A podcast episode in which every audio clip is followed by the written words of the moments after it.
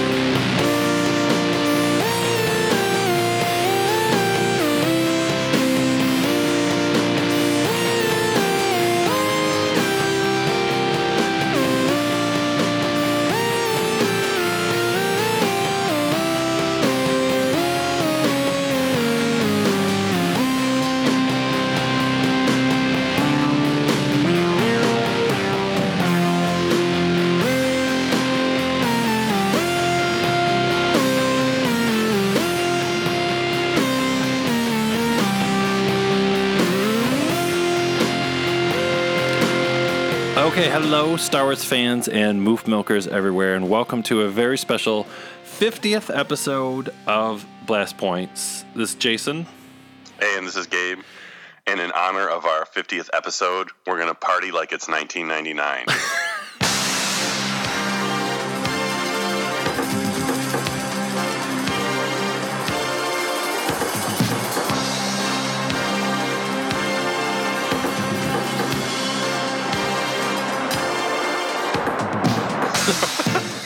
and talk all about Star Wars Episode 1 The Phantom Menace. That's right. Yeah, it's a, it's a special episode.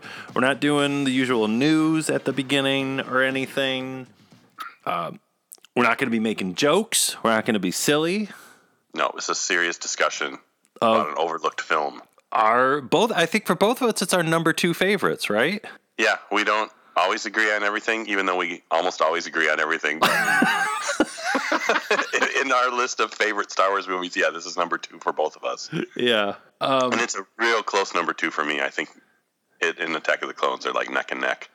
Uh, yeah, if I had to choose between this and Jedi, like if somebody's like, you can only watch one more Star Wars movie for the rest of your life, is it going to be Phantom Menace or Jedi? I don't know. I'd have to spend a whole day crying. Yeah. it's a, hopefully you never have to make that decision. Let's hope not. Uh, yeah. So if you haven't been able to tell in the in the last forty nine episodes, we we really do love Phantom Menace. How many times did you see it in the theater? I saw uh, Phantom Menace in the theater, including, well, it, okay, during summer of 99, 37 times. If you include the 3D release and seeing it at Celebration Anaheim, it gets it up to 39. You're so close to 40. I know, I know. It's one of my biggest regrets in life is I didn't go just one more time in 3D. Well, we got a chance again in, in April, so maybe Yeah, we'll that's- have a celebration at Celebration. But yeah, in that summer of 99, I made a pledge that I was going to go every single week, and I did. And then there was I it would hit the dollar theaters and I would go then. And then there was the charity re-release around Christmas time. And then the charity re-release went to dollar theaters. Christmas 99 I really had Phantom Menace fever. Real bad. Real real bad. It comes on slow and then it just gets more and more uh, intense as time goes on. it, it spread like a fungus through my body, and I yeah, I was going crazy. I was spending way too much time on the Force.net message boards. It was it, it was out of hand. It was really out of hand. Experience the spectacle. Feel the excitement.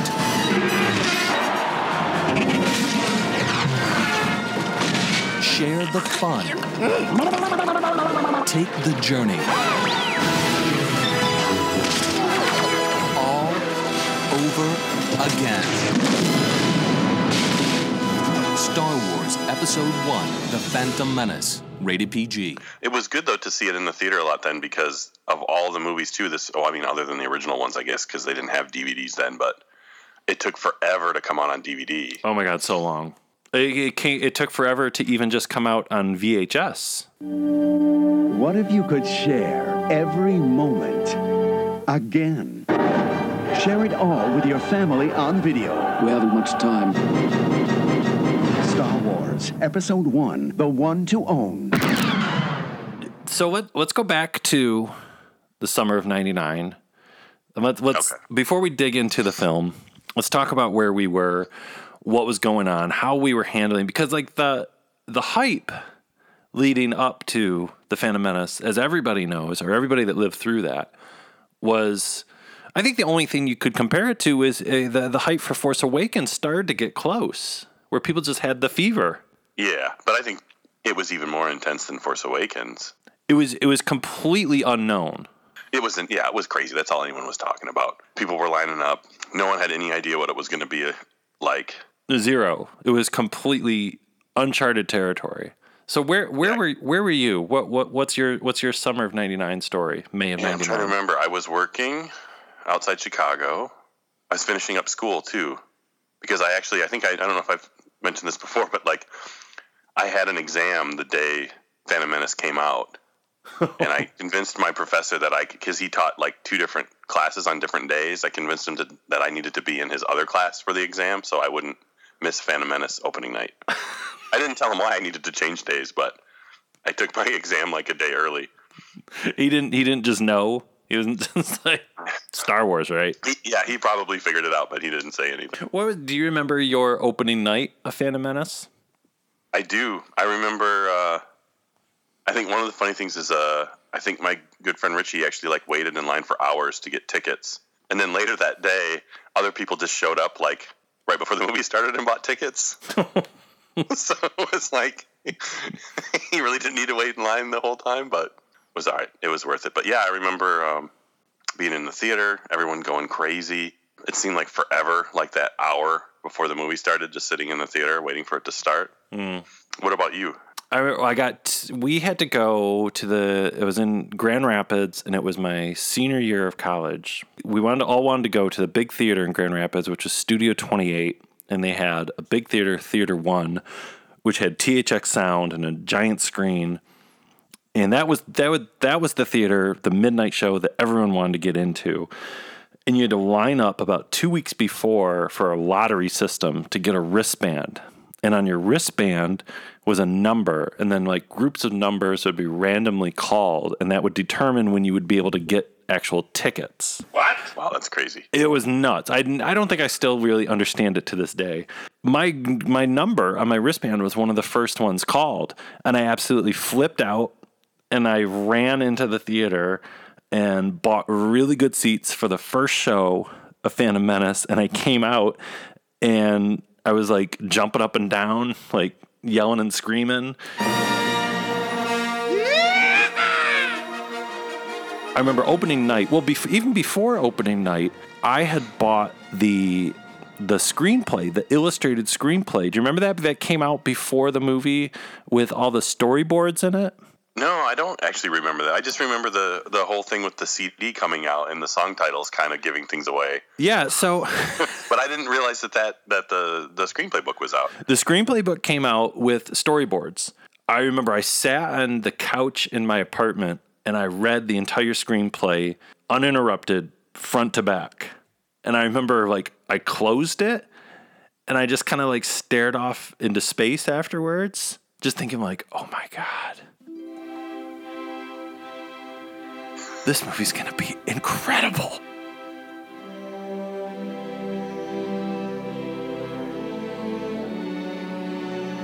And so I was going around, and this is about like a week before the movie came out or so. I was going around telling everybody, like, I've read the screenplay and it's incredible. And people were like, really? I, I still feel the same way, but I probably, there's probably people out there that hate me to this day. They're like, that, that Jason guy got me all pumped up. So then I remember I had I had class the day that it came out, but I think I got done at like three thirty, four o'clock, and I was going um, with our mutual friend and who someone who listens to the show. So if you're listening out there, Colin Nooner, and he was just like, "What are you doing?" And I'm like, "Just waiting, just waiting to go." And he's like, "Well, should we get should we go down to the theater right now?" And I was like, "Let's do it." So we got to the theater at about five o'clock, and we found out that you could just sit down in the theater, like you didn't you didn't have to wait. They just they didn't they weren't showing any other movies in theater one, and you could just go ahead and sit down in your seat because it was like reserved seats. Oh, that's nice. So uh, we just sat there for two hours, and I remember like sitting in my seat. And I remember I re- I clearly remember thinking in my head that this this is what this is where it's going to happen. This is where it all goes down. This is this is the turning point right here. You refer to the prophecy of the one who will bring balance to the force. You believe it's this boy? At last we will have revenge. Someone's to take off! Fear is the path to the dark side. Wipe them out. All of them.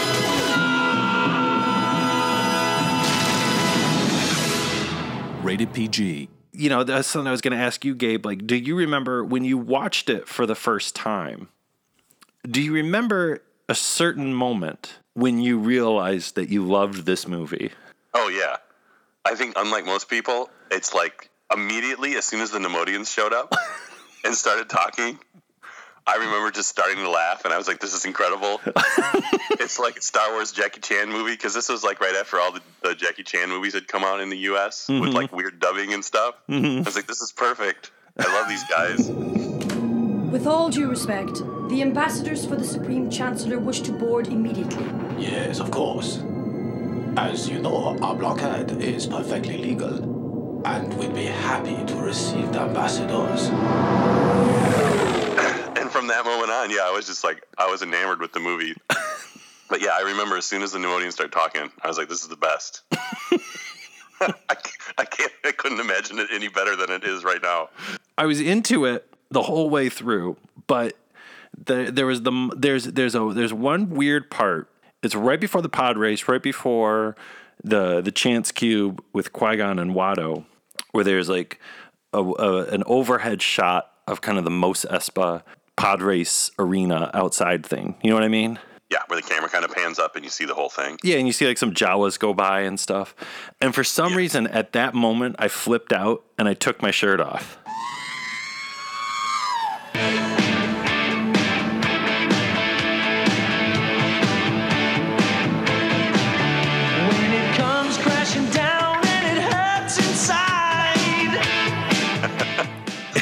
and the guy next to me, who was a complete stranger, uh, leaned over to me and he said, "That better be all you're taking off." Friends,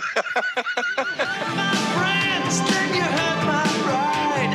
I gotta be a man. I can't let it slide. I am a real American. Fight for the right. And I was like, I was like, "Don't worry, man. I'm just flipping out. I'm just really into this right now." You didn't say, I don't know, man. I haven't seen. We haven't even seen the pod race yet. so I heard after the pod race pants are optional. I think I put my shirt back on after the pod race, but all during the pod race, I was shirtless. I I don't blame you. That movie's just it's goofy, it's crazy, it's relentless. Like just rewatching it, I think I mentioned this to you the other day. It's like more happens in the first 20 minutes of Phantom Menace than happens in like all of Force Awakens. It's like jam packed of just stuff. and it was all new at the time too. Like it's it's it's funny to go back and watch it now because you know, even in the beginning with the battle droids and seeing Jedi in action, we're so used to it. But I remember like when Qui Gon and Obi Wan first like took out their lightsabers, and even them just going out there and slicing up battle droids. I was like, I remember thinking like, oh my god, it's Jedi action. We've never seen this before. Yeah, we've never seen this before. And there's yeah, and I think that's something I think I don't know, maybe it, that hurt some people's reaction to the movie, but the fact that so much of the movie is brand new stuff, like the battle droids we'd never seen before, the ships we've never seen before, um, the characters other than Obi Wan and R two, really we'd never seen before, and you know it was just new stuff, just nonstop new stuff. And it wasn't even the Clone Wars yet. It wasn't even the Republic and the the Separatists. It was kind of like, well, there's not even like a war going on in this Star Wars. There's a, a Naboo occupation. I know. I think that's one of the things I think I really like with Phantom Menace that it is kind of like a prologue, and it's like it is kind of separate from the main story, and it's it's an adventure in that universe, but it's not the big story Yes. yet. Yes, and it's like I I've heard some people say, well, Phantom Menace didn't need to happen. You could have started the the prequel trilogy at episode 2 or episode 3. And while those people might have a point, I mean, I agree with you completely though. I wanted this little bit of Star Wars deep back history. Like it's fascinating. Yeah, you get to see what the universe was like in the good old days, and you kind of ease back into the Star Wars universe too. It's not like you're immediately in this horrible war, and I think thematically too, it's kind of trying to show that um, since Lucas is always trying to teach people, you know, moral lessons or something that just you know little incon- inconsequential things can snowball into these huge universe-wide problems, which But- is where it is kind of like I think we talked about this earlier how it's one of the goofiest Star Wars movie, but then it's also kind of serious. Yeah.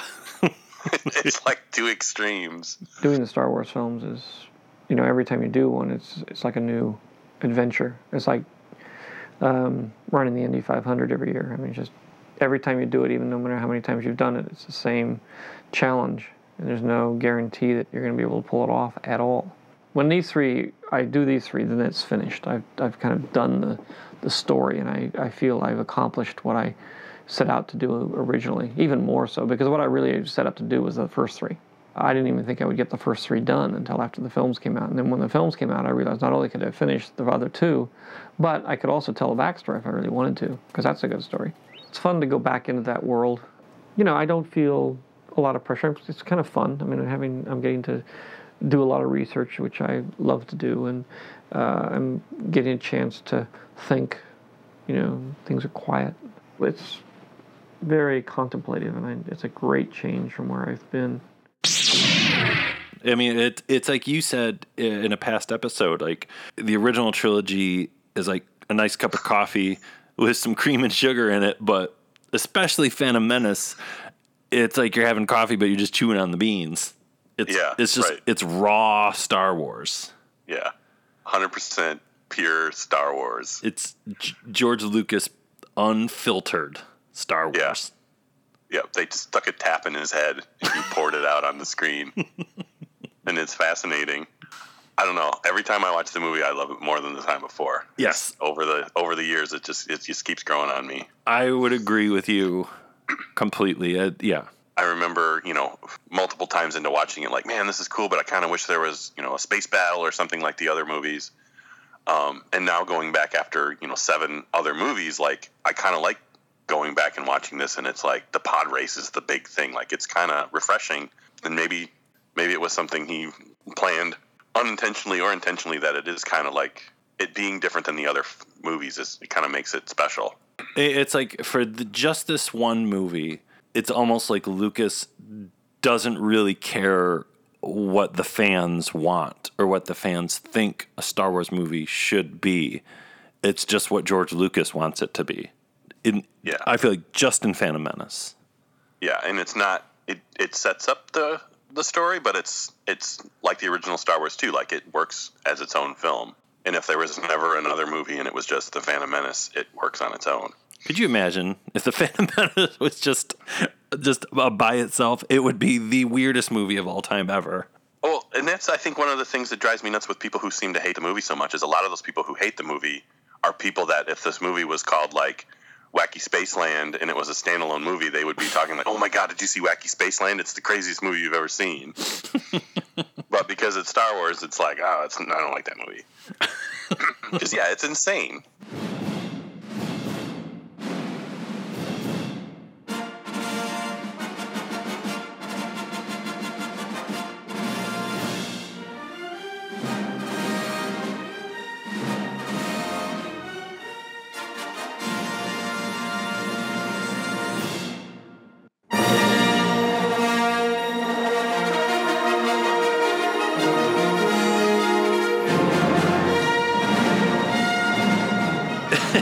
the, the movie doesn't care because right away you got these ridiculous puppet heads. This scheme of yours has failed, Lord Sidious. The blockade is finished. We dare not go against the Jedi. Yeah, you got rubber puppet heads, and this thing too. It's like everyone likes to complain about, oh, they're all it's all CG. It's like the Neimoidians is a giant rubber puppet head in your face, full screen, like main character right off the bat. Like even to this day, like I can't see even anyone else making a movie where they're like right immediately you're just talking to like rubber heads you know and they're like and they're not just like in the background like they're moving the plot along and they're like they're the main character right away Wearing big goofy hats and robes. Viceroy, I don't want this stunted slime in my sight again. This turn of events is unfortunate. We must accelerate our plans. Begin landing our troops. My lord, is that legal? I will make it legal. Something else I love a whole lot right away in the beginning is TC 14. oh yeah tc14 is great Make yourselves comfortable. My master will be with you shortly. like super polite 3po Yeah. Shiny. I bought the um, talking 12 inch TC 14. it still works too. You press a little talk? Yeah, you press a little button on the back of its head. This way, ambassadors. And it came with the little tray and, and cups too right hmm Serve all your other 12 inch figures uh, refreshments. yeah 12 inch figures get thirsty Yeah. hard work standing on the shelf Getting dusty. yeah Right right off the bat, you're introduced to Sidious. yeah as a hologram Yeah. which is great Mm-hmm. And the Jedi? The Chancellor should never have brought them into this. Kill them immediately. Yes, yes, my lord. Uh, as you wish. actually i think throughout the movie phantom menace has the best use of holograms I would agree. There are so many holograms. Everybody gets to be a hologram. Um, there's tons of shots, which I always tell people when they ask me why I like the prequels. It's like, and there's shots of CG people talking to rubber suit people talking to holograms. Like that's when I'm in my element. Just stand up and pay attention. Hmm. Yeah, it's- anytime there's holograms talking to CG people talking to rubber puppets, I'm in heaven. and there's a lot of that in Phantom Menace. Speaking my language. this movie's talking to my heart.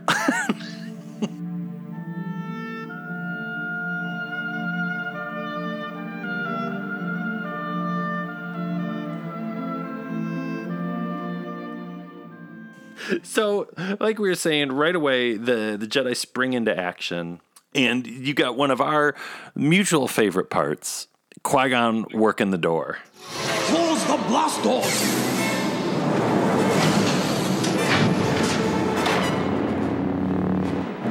That will hold them.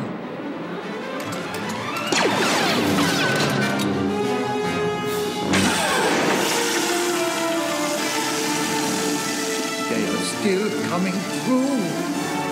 This is impossible!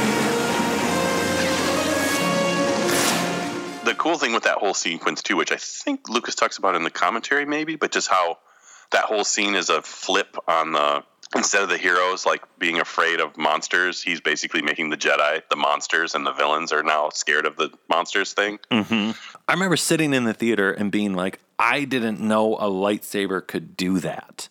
Like I didn't, I didn't even know what a lightsaber could do and at all. Like we didn't, we didn't know Jedi's could run super fast down a hallway. Well, the whole yeah, because it was like again, yeah, right off the bat, it's like I'd never seen this before. I never even imagined I would see this. Like he's melting the door. Yeah. It makes sense. I never would have thought this. You know, they could do that. Yeah, it's incredible. Where are those droid cars? Master, destroy us.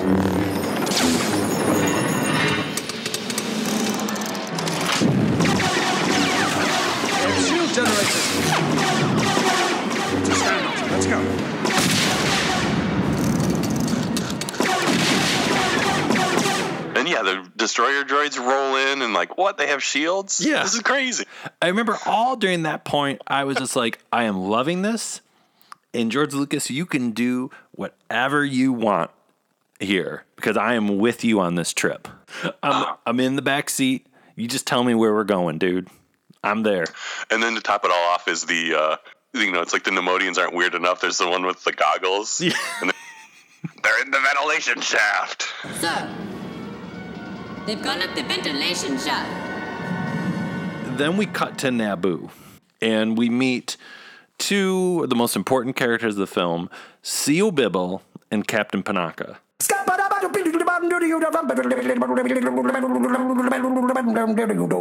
I'm the scat man. It'll mean only one thing. Invasion. It'll mean only one thing. Invasion. One, one, one, one, one thing, thing, thing.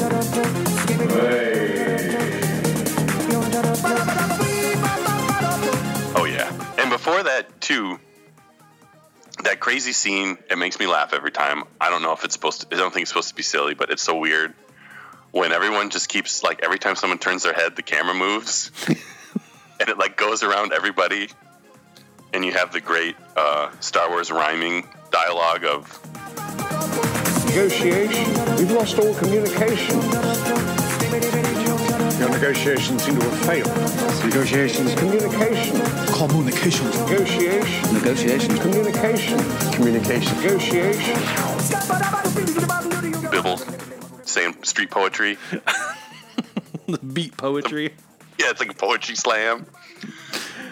Negotiation, we lost communication. We've lost all contact. Yeah, let's go on vacation.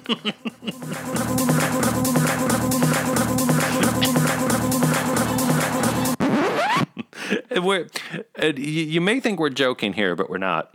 We can't say too much about Panaka because we have an episode planned in the future of all of Panaka's beautiful dialogue. Yeah, we'll, we'll be if uh, we don't talk enough about Panaka. Don't worry. Yeah. Panaka deserves his own episode. but we'll just give a tease that he is by far the grumpiest person, maybe not just in Star Wars, but in any movie ever. Yeah, he his whole character is grumpy. but we can talk about Sio Bibble. Yeah, we can we can uh, give some love for the Bibble. like who would have thought too? Like at, that Bib- Seal Bibble would be back for all three. Where was Bibble in Force Awakens? I was, I almost asked for my money back. yeah, maybe episode eight will have like Son of Bibble. Oh, It's outrageous. like Bobby Bibble. beautiful, beautiful Bibble. yeah, I'm I'm Cyril Bibble's grandson, beautiful Bibble. It's because of my beautiful beard. the whole theater just cheers. Somebody's like cra- high fiving strangers. Crowd surfing over the people in the theater. You see that? It's Bibble. He's back. What, uh, G- Gabe? What's your opinion on uh, Natalie Portman as Queen Amidala?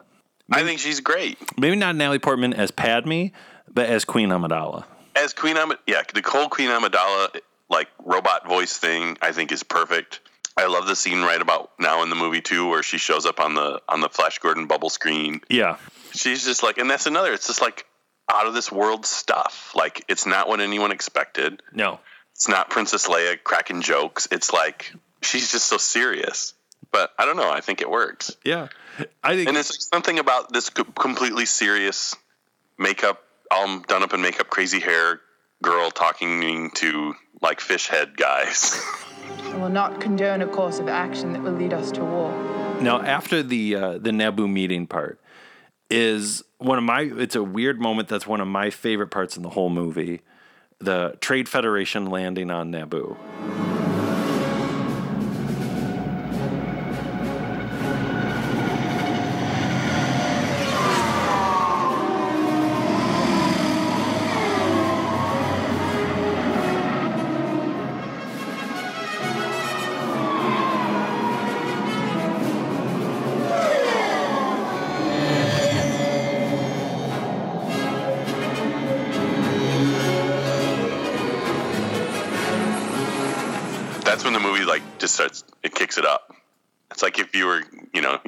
To the crazy. the movie's like, oh, don't, don't, don't relax yet. the music, Williams' score is unbelievable, and you get tiny little holograms of the Neimoidians. Yeah, I have that. I wrote it's on my notes too. Like it's like that whole scene's cool enough. The ships land, and there's that big panning shot of the droids coming out and all that. And you're like, this is amazing. And then the, like the icing on the cake is the mini hologram of the Neimoidians talking to a battle droid. Yes, Viceroy. Captain, we've searched the ship, and there is no trace of the Jedi. They may have gotten on one of your landing craft. If they're down here, sir, we'll find them. Use caution. These Jedi are not to be underestimated. And if you stop and think about it, it's like there's a robot driving a tank, talking to a hologram of two fish dudes. It's amazing, and we're only like tw- not even. It's like what are we? Ten minutes into the movie? Something like that. Yeah. it's already like blowing minds. Shortly after that, um, we meet Jar Jar in the in the swamps of Naboo.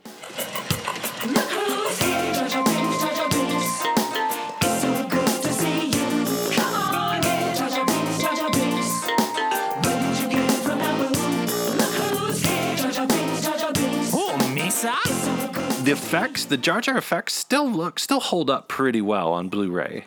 Yeah, I think so. I they you can compare to stuff nowadays. They look not as good, but yeah, it's pretty amazing what ILM did with what they had. I mean, what is that?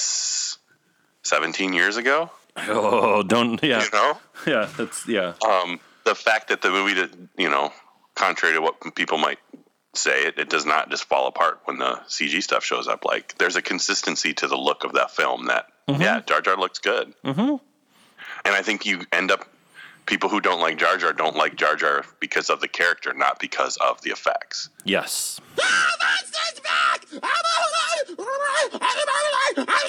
Oh, I think we've said this in every single episode of Blast Points, but uh, I've never had a problem with Jar Jar in my entire life, and I never will. There's nothing wrong with being goofy. Oh, Maury, Maury. Now, the one thing I noticed, though, now the, the recurring theme in the Phantom Menace is Ewan McGregor's puffy face from reshoots and his Ast- AstroTurf Obi Wan wig. Yeah. You you once you see it, you you can't stop looking at it. And the first time I think it's visible is when he when Obi Wan ducks underneath Jar Jar's ear. If you look at Obi Wan, he's got the AstroTurf hair. I don't think I ever caught that one. I'm going to go back and watch that part. obviously you can you can tell when they did reshoots because Ewan McGregor he, he kind of looked like he was stung by a bee and he has an allergic reaction to bee stings. He's very puffy looking and his wig is out of this world. Think I'm always distracted by everything else. There's a few of the shots towards the end of the movie I noticed were the reshoots part, but I think early on in the movie I never noticed that.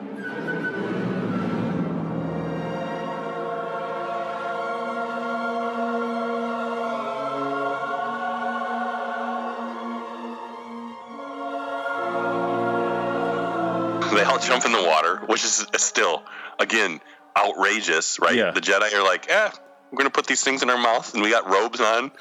Whatever. We're just going to walk in the water. and then there's like the whole sequence of them just swimming under the water. And then there's the crazy bubble city. And you're like, what the heck is this? the music's awesome. Yeah. And then they, yeah, it's like there's all that. Then they get in the bubble. And yeah, then Captain Tarple shows up. What I, I was starts melting hearts. when I was watching, uh, I watched when I watched Phantom Menace a couple days ago. I watched it with my daughter, who's seven, and when they were going to um, Otoh Gunga, uh, the Bubble City, uh, she was just like, "That's beautiful." I was like, you know, it really is. It really, it really is. But yeah, who doesn't love Captain Tarpals? Not again, Jar Jar. no again, Jar Jar. You said big doo doo this time. Yeah, you gotta love Captain Tarpals. Yeah. And and uh, soon after that, we get the first of many uh, Jar Jar saying how rude, Yeah. How rude. which I never realized. I think till the last time watching it, there's at least three times he says it, and I don't know. He might even say it a couple more. He's calling people out. Then we go right into the big boss Nass. Yusha cannot be here.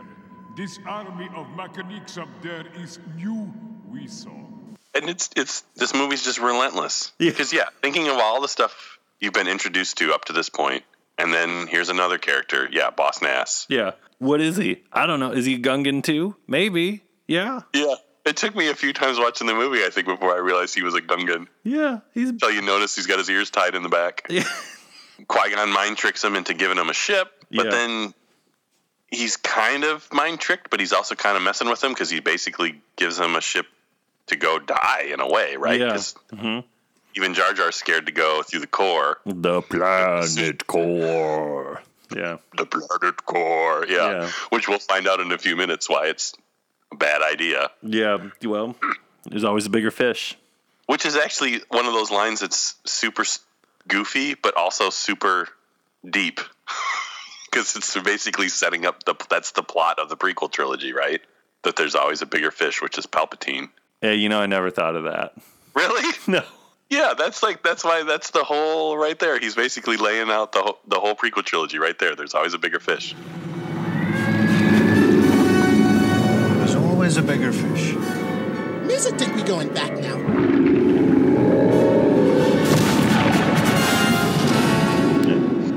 Qui Gon knows what's up, man. hmm Maybe he's talking about Snoke. We don't know. Yeah, Qui Gon knew about Snoke. You know he did. he probably did. If Skywalker returns, the new Jedi will rise. They get through. So they go through the planet core. Fantastic scene. Creatures coming out of the yin yang. Nonstop creatures, underwater creatures. Creatures eating creatures. Yeah, Jedi's in a bubble boat underwater. Who are like way too calm. Yeah. They're like so calm. Yeah. Jar Jar's freaking out. Yeah. The music is awesome. Yeah. They get up, they get into Naboo, and then you have another weird, little weird part, which is one of my favorite parts. Uh, uh, Jedi sneaking around. Yeah. I love it. With Jar Jar in tow. Yeah. And also, I love that Qui Gon is an absolute wizard with his lightsaber. Like, there's one part in there where he, I've watched it in slow motion, where he his lightsaber's lit and he attaches it to his belt, and it's so fast. Do you know that part I'm talking about? Yeah. After he cuts down all the battle droids, he just immediately turns it off and puts it on his belt. Yeah, Yeah. It's crazy. He's like, I'm done putting it away. it's not going to hurt me. I know what I'm doing with the lightsaber. I'm Qui Gon Jinn. Yeah, Qui Gon is incredible in this movie. You go back and listen to our all Qui Gon episode for a much more in depth discussion of Qui Gon. It will be a hard life, one without reward, without remorse, without regret. A path will be placed before you. The choice is yours alone. Do what you think you cannot do. It will be a hard life, but you will find out who you are. I think one of the things I was thinking too the last couple of times watching it were, you know, there were complaints early um, that there was no main character or something in the movie and there were too many. But I, it feels to me like it's Qui Gon's movie. Like the movie's about Qui Gon. If there, if you had to pick a main character in Phantom Menace, I think it's Qui Gon. I would say it's equally divided where the first half it's Qui Gon and the second half it's Anakin, which is a weird concept for a movie, but it re- it is kind of told through the eyes of Qui Gon the whole movie. Yeah, and he's in most all the main scenes. Like he's there the whole time. Even when Anakin comes in, there's still Qui Gon's still around Yeah. and kind of leading the action. Do you ever think about how, like in the the early art, the early Doug Chiang art that came out for Phantom Menace, how it was just Obi Wan, like what that movie would have been like? Oh yeah, I think we touched on that a little bit in the Qui Gon episode. Yeah, this like how different the movie would have been if Qui Gon would have been a slightly, yeah, well, I guess younger than the original trilogy, but yeah, like an older than he was in Phantom Menace, Obi Wan. It could have been cool. I just wondered without a death in the end, I don't know, would the Sith Lord, if there was still a Sith Lord, probably was, if the Sith Lord would have just gotten away, and if that same Sith Lord would have carried over into the other prequel films instead of Dooku? Could I mean Obi Wan could have killed him as what still too. It's just I think True. for for Anakin's story, he would have because I think the thing with Qui Gon, right, is it basically gives Anakin a father he never had to lose, so that in Attack of the Clones he can lose his mother, and then by Revenge of the Sith he's got Padme to lose. Right. You have grown strong and powerful, just as I imagined. Master, Do you believe you are the chosen one? how can I know? I can tell you what I believe. I believe you will bring balance to the Force, that you will face your demons and save the universe. As the, shortly after they take down all those battle droids on Naboo, uh, there's there's more parts with uh, Sio Bibble and um, people being very cranky on Naboo, and uh, they free a bunch of Jedi pilots, which got me thinking. You know, we've been to a few celebrations, and there's not enough Naboo pilot cosplay. I'm trying to think if I've ever even. I'm sure we've seen one or two, probably, right? I want to say at Celebration two and three, you'd see the occasional Naboo pilot wearing like a big orange coat and be like, "Oh yeah, all right." Yeah.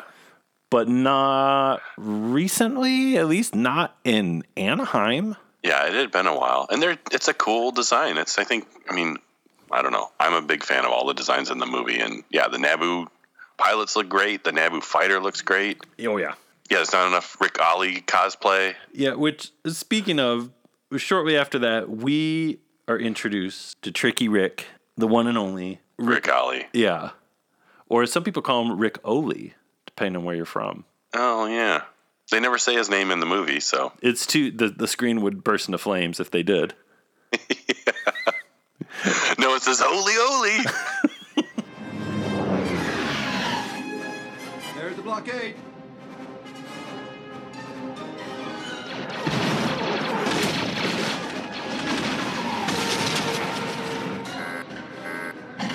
Shield generator's been hit. he says it like he sees it. Yeah. Yeah, we meet him immediately. Uh, what as they escape Naboo? You got when Ar- we get to see the hardcore droid action. Yeah, you got R two D 2s big hero moment. And there's another scene I remember the first time in the theater, just like kind of being blown away, where it was like, man, they're just shooting droids off the ship left and right. Like this is intense. They so they make it to Tatooine. It's amazing. It's fantastic. And right away, we're introduced to Watto. I'm a Toydarian. Keeping it going with just throwing more crazy at you. Introduced to Watto and Kid Anakin at the same time, so you can't really focus on either. Kid Anakin comes right out, immediately gets down to business, asking Padme if she's an angel. Are you an angel? What? An angel. I heard the deep space pilots talk about them. They're the most beautiful creatures in the universe. They live on the moons of Iego, I think. You're a funny little boy. He's been a ladies' man Yeah. his whole life. So from then on out, the whole movie is nonstop going. I feel like as soon as Anakin comes out, it, I mean, it was already running at a crazy level, but it, it, it gets kicked up a notch. Yeah, because you're now in. I think you're really in what Act Two kind of thing, where there's the middle, the middle Tatooine section, which almost feels like its own movie, and then you go back to the oh, there's this whole first half of the movie that we have to finish. yeah, all the Tatooine stuff is just like this glorious side tangent. They're walking through the Tatooine market. You got the Gorgmonger, which is possibly the most ridiculous alien ever in a Star Wars movie ever. whoopie. Yeah, they got seven way wayupi yoopy. Ah, Mori Mori. Hey, hey, you want my wonga? Huh? Toga whoopie Right away, we're being introduced to Anakin. Someone's being threatened to turn, in, turn into orange goo. Yeah, Sebulba shows up. Sebul- Sebulba's sitting with a guy wearing Alice Cooper makeup. it's just nonstop. Jar Jar's got a frog in his mouth, and it, and if that didn't kill you, if that didn't make you spit your popcorn out, right after that we get uh, storms coming up, Annie. Storm's coming up, Annie. You better get home quick. Yeah, bones are aching. Plus, anytime Anakin speaks Huttese is incredible. Chesko Saboba. Chipoka Uman Gisa. Mitisa Radical Vana Pichapa Chawa. Eh Chabana Domulera. what? I'm sorry, but it's pretty amazing. I, you know, I feel like sometimes his line, his Huttese line deliveries sound better than English. They should they should have just had him do it all in Huttese. I would have been fine with that. You know, he gives it his all. He does. We talk well, we talked about those, I think in the beginning our beginning episode, right? Where it was like Jake Lloyd maybe isn't a good actor, but he's a real kid. Yeah. He's real weird and he fits in Star Wars. Exactly. He's got the style.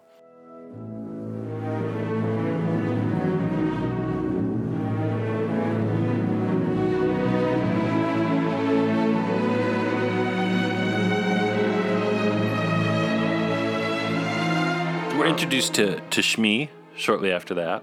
Or Shmai. Shmai, as George Lucas calls her. and I love every single line out of Shmi Shmai's mouth is is really deep. Have you Yeah, ever noticed that? serious. Oh, she's so serious. She gives hope to those who have none. We're and then as if that wasn't enough, guess what? Anakin Skywalker built C3PO. He's just wires and stuff. Yeah. I don't know. I could see why people don't like that, and it probably would have been fine if he didn't build him, but it doesn't bother me. I actually was going to ask you about this because it does seem to me, with especially with the part earlier too, where when they cut back to Anakin after Watto, and he's talking about how he he wouldn't have lasted so long if he wasn't so good at building things. Mm-hmm.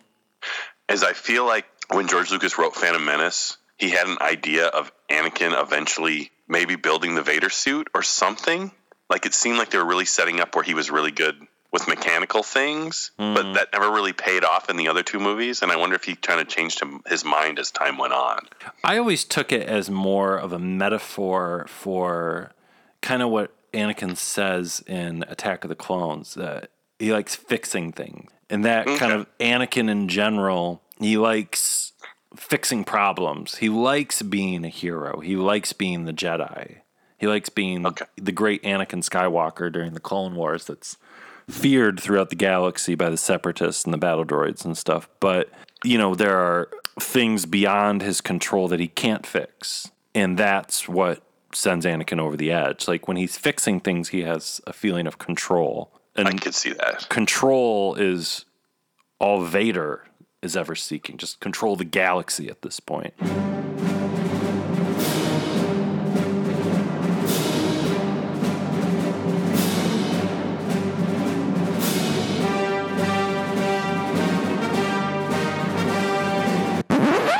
So shortly after that, we're, we're, we're in a beautiful dinner scene. Yeah, Star Wars food. So, you know, one thing I love with this dinner scene is calling a lightsaber a laser sword. Yeah, the laser sword part is great. It's basically what Lucas making his his name for it canon, even though it already is because he's George Lucas. But yeah, the laser sword.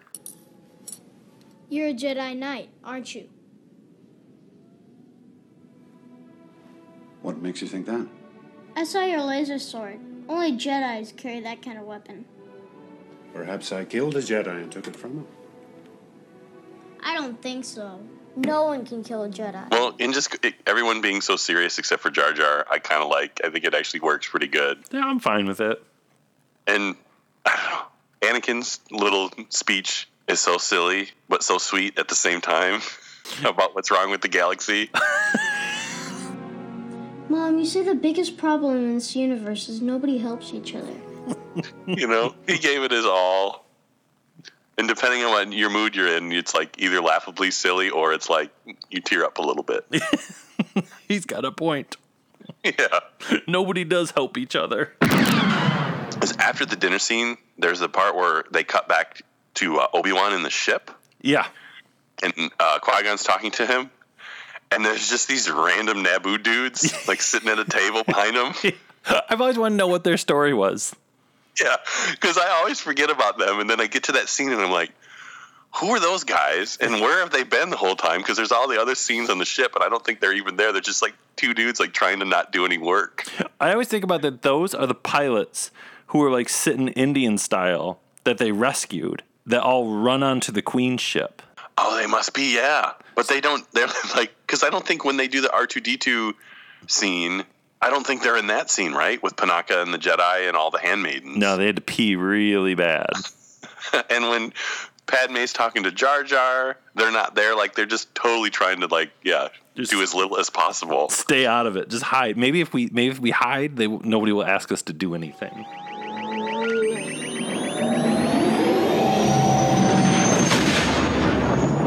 so we cut back to Tatooine. We're introduced to two of the most important characters ever in the Star Wars saga. Wald and Kitster, Yeah. Anakin's bestest friends. This is so wizard, Annie. Are they though? That- They're not. They're not kind people. Well, they're they're pushing him to be to to be the best he can be. Okay. they're not coddling him. Yeah. All right. I'll buy that. The, o- other kids are kind of mean. Remember, they all laugh and leave, but Wald, well, Kitster sticks around. Kitster's his true friend. Wald's kind of Wald's got nothing better to do. yeah, with his frying pan. but I don't know if I ever told you, I can't stop laughing every time I see that scene because I always, whatever Wald says, it sounds like he says Yoko Ono Annie, and I always imagine they're just talking about the Beatles beforehand. Oh, no, Yoko Annie. And he's just like, "Well, when do you think the Beatles weren't weren't good anymore? And he's just like, Yoko Ono Annie. oh, no, okay, Annie. You've got Qui Gon and Shmi's conversation up there. Um, very serious, talking about Anakin's birth. And real quick, something I was thinking about when I watched it recently. Do you think now at this time when we meet Qui Gon, he had already met the Force priestesses. He's gone deeper into the Force than probably any Jedi has, possibly before him. Do you think the Force led Qui Gon to Tatooine on purpose?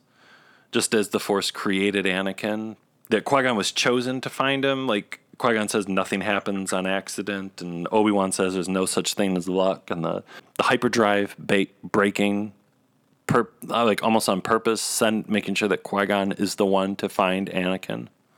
Yeah, I would think so. And I mean, following through with Anakin having or Qui Gon kind of having to die because him dying is one of the things that eventually pushes Anakin to be Vader, which pushes Vader to eventually killing Palpatine. It's like it all had to happen the way it happened. And I'm glad Anakin's birth has never been more thoroughly explained. That's still a mystery. Yeah, I kind of hope they keep it that way. I do too. At, at this point, I do too. I wouldn't be surprised too if that's in the actual like when Lucas sold Star Wars to Disney was like you can never do a story about that. Yeah, that would be interesting if there were any clauses in the future of storytelling.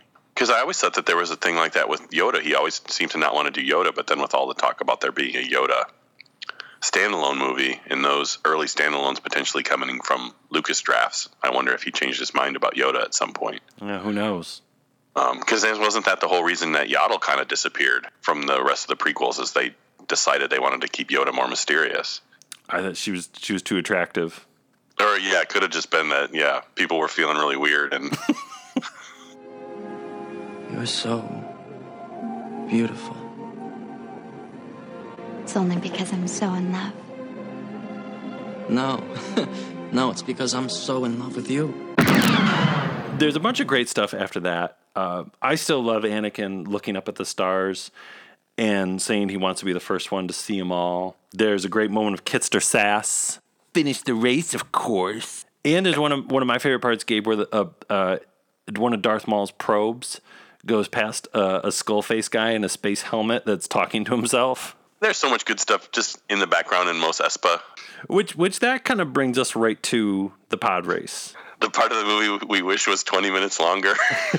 Which gave this when I was watching the pod race again recently, it reminded me of something I don't think we've talked about yet. Your wedding. Oh yeah, I was going to mention that. Yeah, the uh, at my wedding after they did the "We now pronounce you you're married" stuff, we played the flag parade music. um, and I was going to tell you, I made sure to fart. See, I, I didn't know that part. but I, Because you know you got to right. That's Yeah. the part for the fart. I remember though, um, you and your wife walking down the aisle, and I remember like the the flag parade started playing.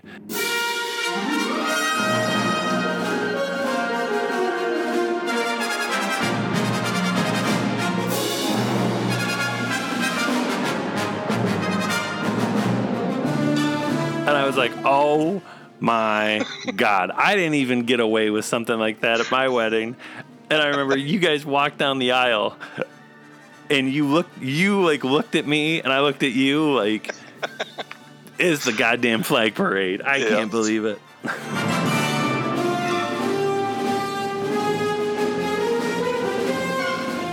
the flag parade's so good too because I think if you don't know it's the flag parade, you're just like, oh, that's some fancy trumpet music. but if you know,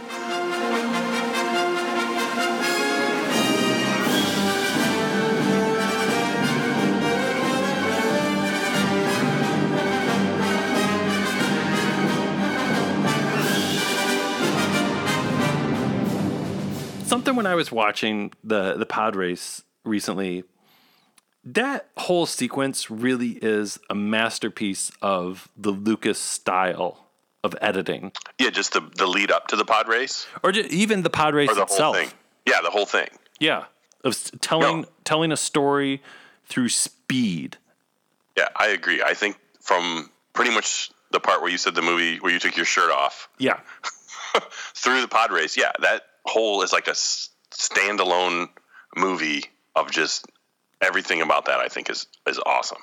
it becomes like uh, you know like a, a creature tour de force at that point where it's like puppets, it's CG characters. You got Ben Quadinaros, Ratts Tyerell, Ra- yeah, Ody Man, Ody Mandrell, Dud Bolt, yeah, Saboba. yeah. Um, in this, that whole like, yeah, the, when they're announcing the characters, the fact that the camera's just constantly panning. There's just layers of stuff going on. You know, there's the character they're talking about in the foreground. There's other characters in the background. The engines, yeah, just them revving their engines, uh, all that stuff. I just, I don't know. The sound, I mean, that's probably some of Ben Burtt's best work. The Ben Burtt masterpiece.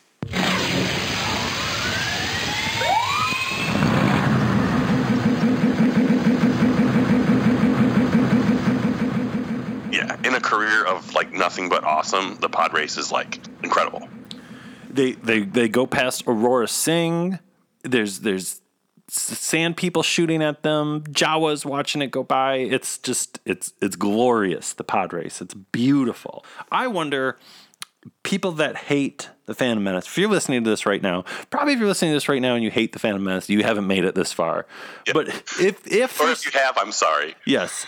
If you do, bless you. And but tell us if you hate the Phantom Menace, do you love the pod race or can you at least appreciate the pod race? Yeah, because I think the pod race is like it is like a self-contained section of like tons of stuff of like why I love Star Wars. There's the creatures, there's the vehicles, there's a story that's at hyper speed. It's like this movie's been moving so quick as it is, and then this whole section, just the crazy like I just the crazy shots of Anakin with the goggles, and he's just like you know pulling the levers and stuff's flying by. I think for me, it's a it's a pace and, a and an editorial style more than it is an actual photographic image that is the essence of what I am. I've noticed that the one thing that I bring to the medium that is very unique to me is that sort of pace and editorial style, which is probably reflects my personality. Yeah, so shortly after that, Anakin says goodbye to his mother, Shmi, with her parting words, "Don't look back." Now, and that got me thinking too, like what if what if Anakin as he grew older listened to Shmi, Shmai, and what if he didn't look back and what if he accepted her fate in a more Jedi way? Like Yeah, I think things would have been very different. because when episode two starts out, is he's kind of haunted by his dreams and fear of losing her. And is is this because of his unique connection to the Force? Because he tells Obi Wan this, and Obi Wan's just like dreams. The Dreams pass in time. You know, like who cares about your dreams? But for Anakin, it's so vitally important. Well, and what's I guess if you want to get interesting is the on one hand, if Anakin was more like a Jedi and more detached by that stuff, things would have been different. But it seems like one of the reasons we ultimately want to get to what Luke is is because Luke does take that stuff into an account and is more compassionate and is more driven by his feelings than the Jedi were because ultimately the Jedi being detached from their feelings didn't work out well for them. It is almost one of those things in the Force where it's like on the surface it looks like it was bad and was his kind of undoing, but it led to Luke being the way Luke is, which was ultimately the right solution, I think. I don't know. I wonder how much Luke's compassion will play into what he's gone through with especially with the death of Han and how he passes this on to Rey now. Should be interesting. Yeah, that's. I'm really curious how they're going to play that out, and if they're really going to be, they're going to follow through on that that part of Luke's character in episode eight and nine.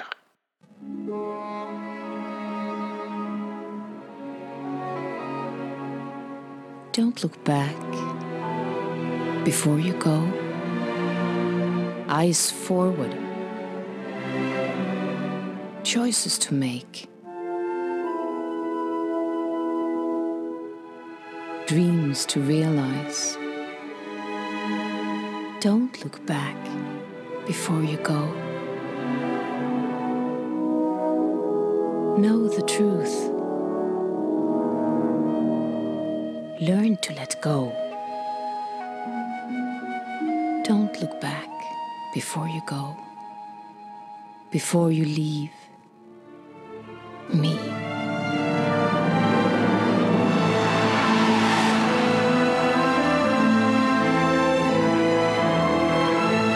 Now, speaking of um, compassion, one of the next things we see is an Neimoidian in a chair with robot legs.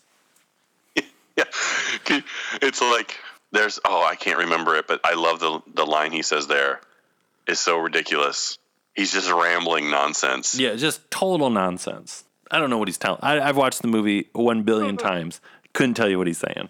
Um, and then yeah, the whole scene is like foreshadowing to the scene later on when you're like, oh look, it's the chair, but instead of Nute Gunray sitting into it, it's uh, Darth Sidious's hologram riding in the chair. If if you weren't blown away by a chair with robot legs the first time, they again in true Phantom Menace style, they up the game and they put a hologram on the chair with robot legs. Yeah, and it's talking to the Neimoidians as they're walking. Yeah, That's the Phantom Menace right there in a nutshell. Yeah. If aliens landed on Earth and they're like, "What's Episode One like?" Like, well, just watch this one scene of a hologram on a chair with robot legs. Yeah. Are you talking to to Rubber Fishman? Are you cool with that? Okay, well then you can watch the rest of it.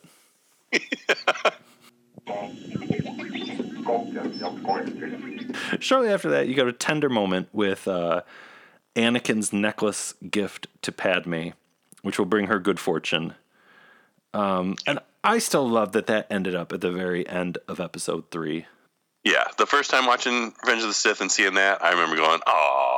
Yeah, I was. I remember being like, "Good for you, Lucas, giving keeping it real, giving a shout out back to episode one." Yeah, and that's I mean her whole funeral was kind of the whole flashback with Sio Bibble there and and Jar Jar and uh, Boss yeah, Nasty. Japor switch. Yeah, Boss Nass. It was kind of like made it extra sad because it was like here's all the characters who are all carefree and fun in Phantom Menace, and now they're all they're all at a funeral. Uh, then we go to Coruscant. The entire planet's one big city. We're introduced to uh, Chancellor Valorum. And uh, again, in true Phantom Menace style, things come fast and furious because right after that, we're introduced to the Jedi Council. You got Mundi, Plo Koon. You got Qui Gon talking really serious about the Chosen One and midi chlorians. And behind Qui Gon, when he's trying to talk the whole time, is Crazy Neck Yarael Poof back there. yeah, poof, there it is. These three words mean you're getting busy. Whoop, there it is, Hitman. Yeah,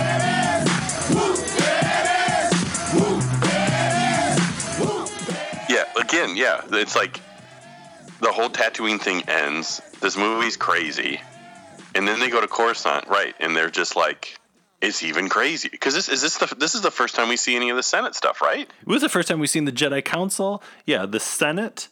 We yeah we jump right to the Coruscant at all, other than the special edition of Return of the Jedi. yeah.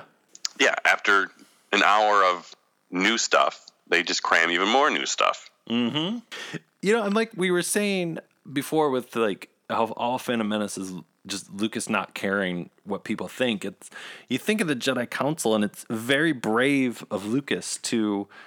I mean, before Phantom Menace came out, we were all so excited to see the Jedi and the Jedi Council, and we get that in this movie, and they're kind of jerks. Yeah, right. You're right. Right off the bat, they're yeah. Uh, Mace Windu's like a jerk. Even Yoda's a jerk.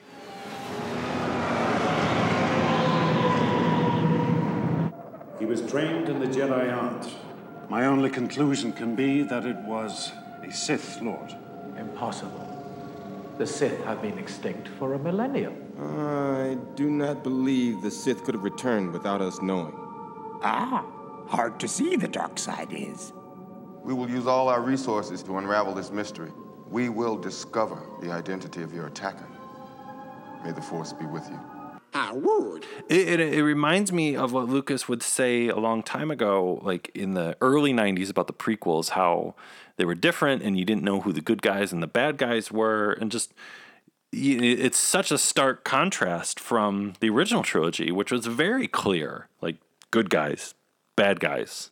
I totally get why people don't like Phantom Menace. Like, it makes sense to me why you wouldn't like it. It's just I'm always surprised that people are so adamant that it's a that it's because it's a bad movie, and I think it's just it's a weird movie, but it's not a bad movie No. by any stretch. And it's almost been 20 years and people should get over it, but that's. yeah, that too. Yeah, right. So shortly after all that, they go back to Naboo. You've got a great scene of super puffy Obi Wan where he's talking about how he's sorry for his behavior. So if you're going back and looking for uh, beasting Obi Wan, that's really one to pay attention to. I think that's the one that's flipped too, isn't it? Where his his braids on the wrong side. Yeah, that obviously there were a lot of problems with that scene. Jar Jar gets promoted. yeah, a Bombad general. And Gabe, were you ever confused by the Padme royal bodyguard thing? Were you ever like? Because I remember when that whole sequence, I was like, wait, was I supposed to think that Padme and Queen Amidala were two different characters? Ooh, Sardines. I am Queen Amidala. This is my decoy, my protection, my loyal bodyguard. I'm sorry for my deception, but it was necessary to protect myself.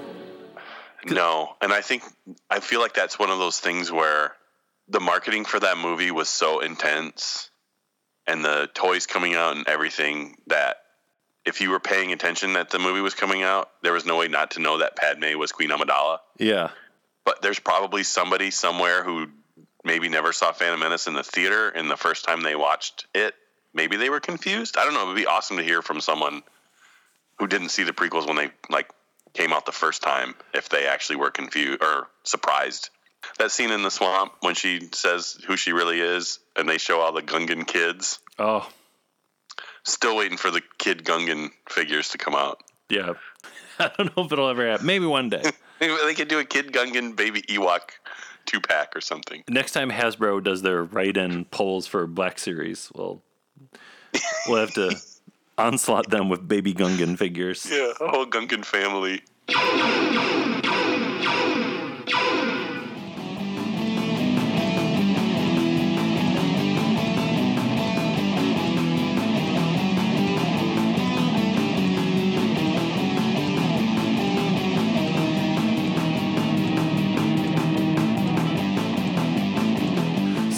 Pretty much, we're heading into the third act of the film, and I love all this stuff. You got the Gungan battle, you got the space battle, you got the saber fight.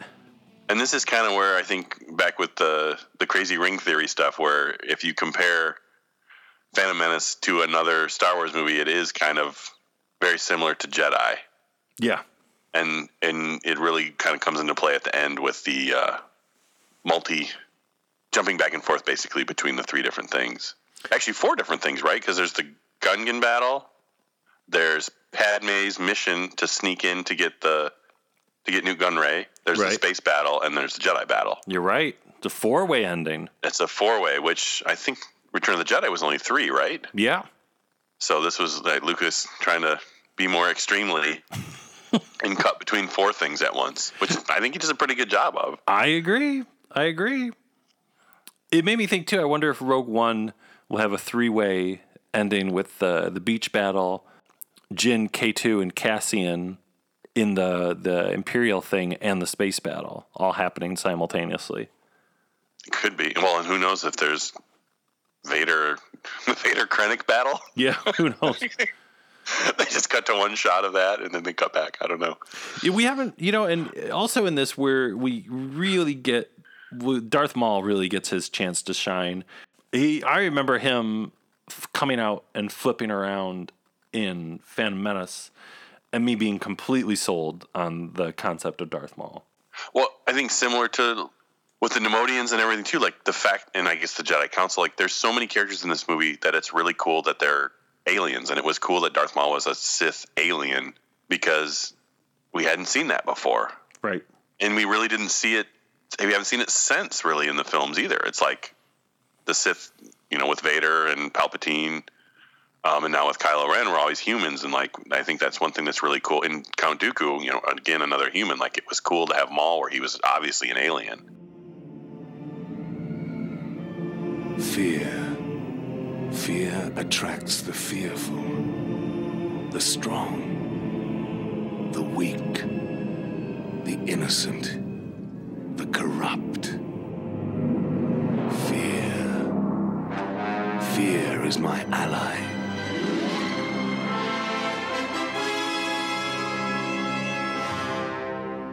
Um, something else that's extra special: uh, extension guns.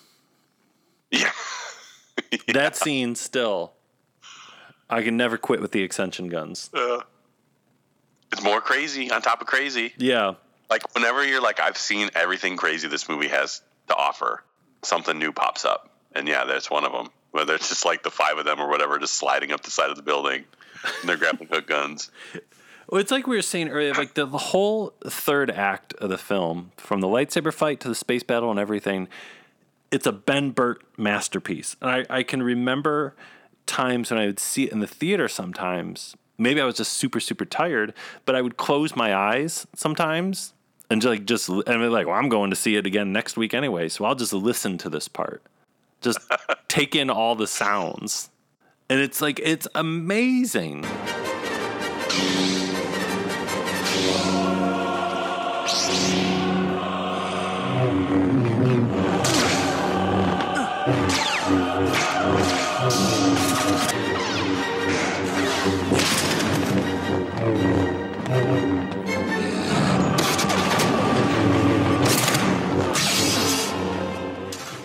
The, ray shield uh, red thing sounds.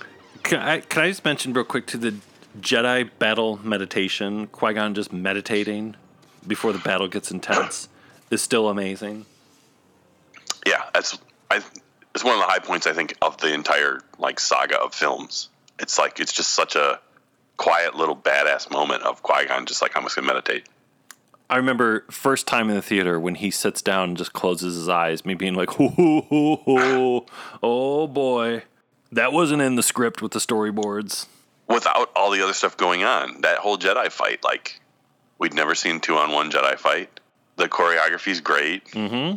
Like the pod race, it's like a little self-contained story thing that's great.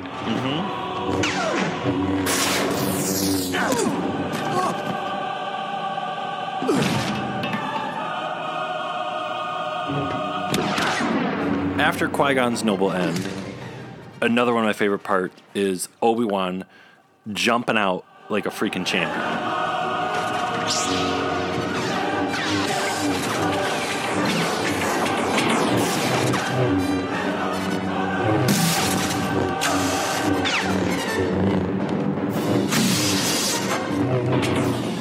That whole fight between Maul and Obi Wan in that moment is so genius, so fast, and much like the pod race, is a masterpiece of Lucas editing.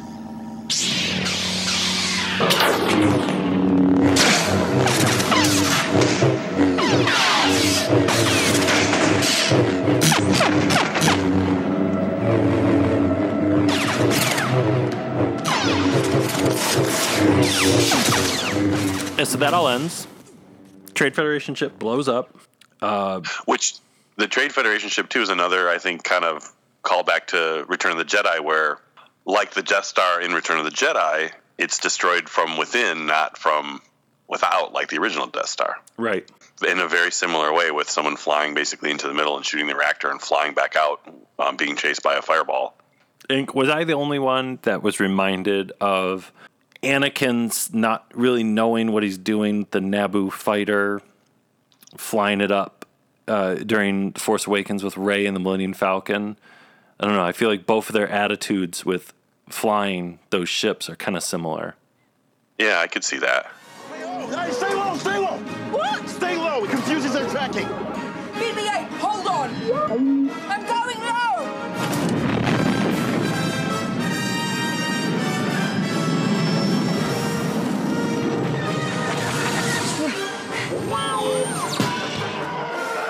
So after that, you got one of the most important moments of the film uh, with bootleg Mace Windu. Yeah, which I'm really happy to see that this is starting to catch on with the with the world. that I've seen some like, I think some YouTube videos on Facebook or something where people are like, "What's going on with Star Wars?" and they have the bootleg Mace. So maybe if enough people bring it up, that we'll finally get down to the truth of who is bootleg Mace Windu. If you're not familiar with what we're talking about, during the the what we'll watch your career with great interest scene, if watch the background and you've got a bunch of Jedi coming off a ship, and there's a guy coming off the ship who I think was originally supposed to be Mace Windu, but people noticed it, and now Lucasfilm has said, no, no, no, that's not Mace Windu, that's another Jedi. That for some reason was like hanging out with like Plo Koon. Wait, so they're really trying to say that's another Jedi now? I believe so. Don't quote me on it, but I believe so. I I don't believe that. That's ridiculous. If what you've told me is true, you will have gained my trust. I don't know. Did you think did do you miss Puppet Yoda? In a way, I do because it's just one of those goofy things that was fun to have. But really, no, because I do like that Yoda's consistent through the prequels, and he actually looks like Yoda. But there is, I mean, I guess it's like the holiday special. It's like, would you really miss it if it was gone? But it's kind of cool that it's there. I don't know. Your life goes on fine without it. Yeah. But you know, we still have the action figure because the action figure looks a lot like Puppet Yoda. It's true. The Blu-ray Yoda, episode one Blu-ray Yoda looks great. It looks amazing. It's possibly the best digital Yoda in all the prequel films. Yeah, true, because it was the last one they did, right? But I, I do kind of miss that puppet Yoda. I, you know, I really kind of taken a shine to him.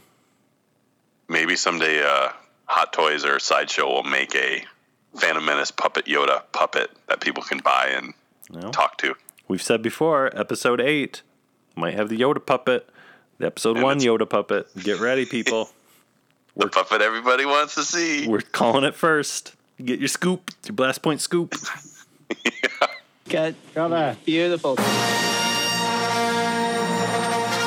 Ladies and gentlemen, welcome to episode eight. So after that, we get we head right into Qui Gon's funeral. And Gabe, I was thinking, you know, Qui- funerals in Star Wars are a really gross affair because you're just standing around watching someone burn to burn. Yeah, well, they're already dead, but yeah. I'd be like, man, this is gross. Hopefully, they put like incense and stuff in the fire, so it doesn't smell like burning people and hair. Because yeah, just think about when Ed, when uh, Luke was burning Vader, just the stink of melted plastic. Ooh. Ugh.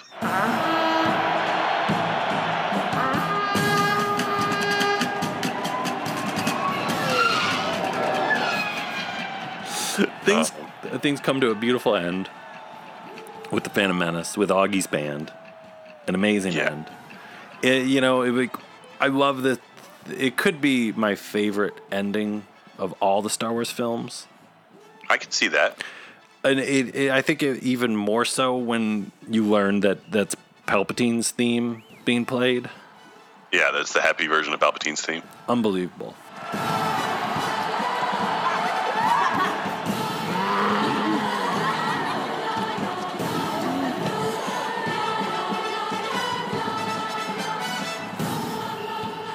I don't know. I think that whole part two is such a great end to the film because again, it's like it fits the title, which I think Phantom Menace, as much as people laughed at it, is probably potentially the most brilliant of all the titles because it kind of sets up really the story of all six movies in a way.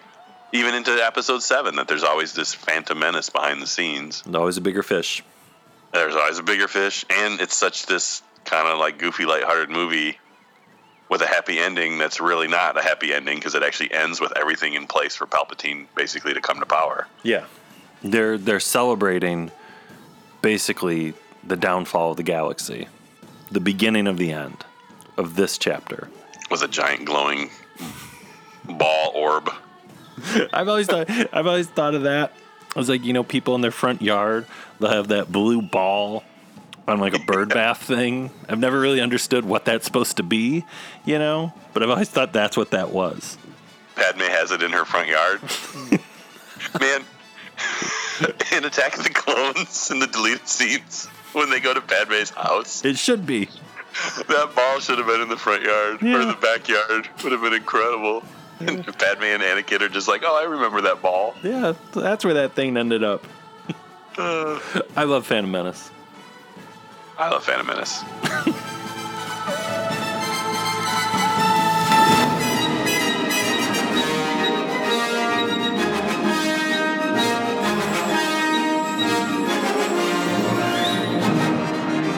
And these last points, too accurate for sand people. Only Imperial stormtroopers are so precise.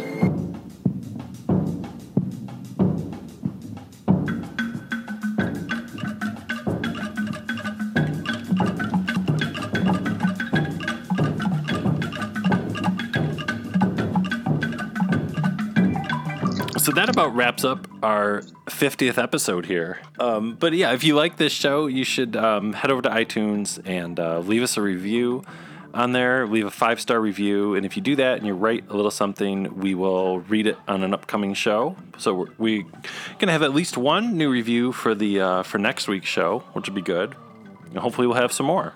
Yeah, and if you uh, have a favorite part of Phantom Menace, uh, let us know what that is. We told you ours. Yeah. Tell us yours. All 100 of our favorite parts. Yeah. We'll uh, yeah send us a send us a message on our uh, Twitter or Facebook page, and we'll read it on next week's show.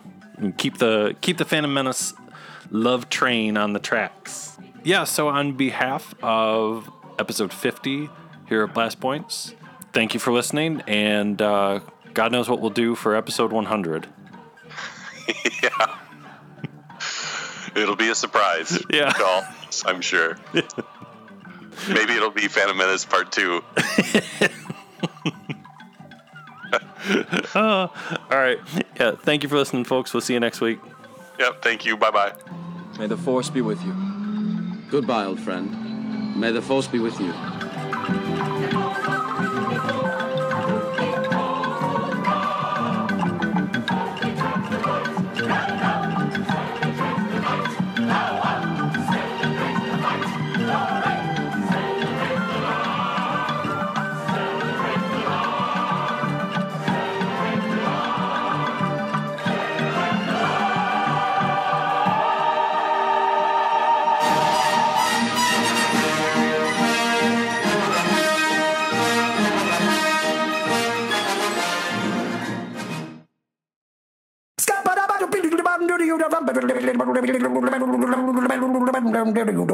I'm a scat man. I mean only one thing. Invasion. I mean only one thing. Invasion. One, one, one, one, one thing, thing, thing. Hey.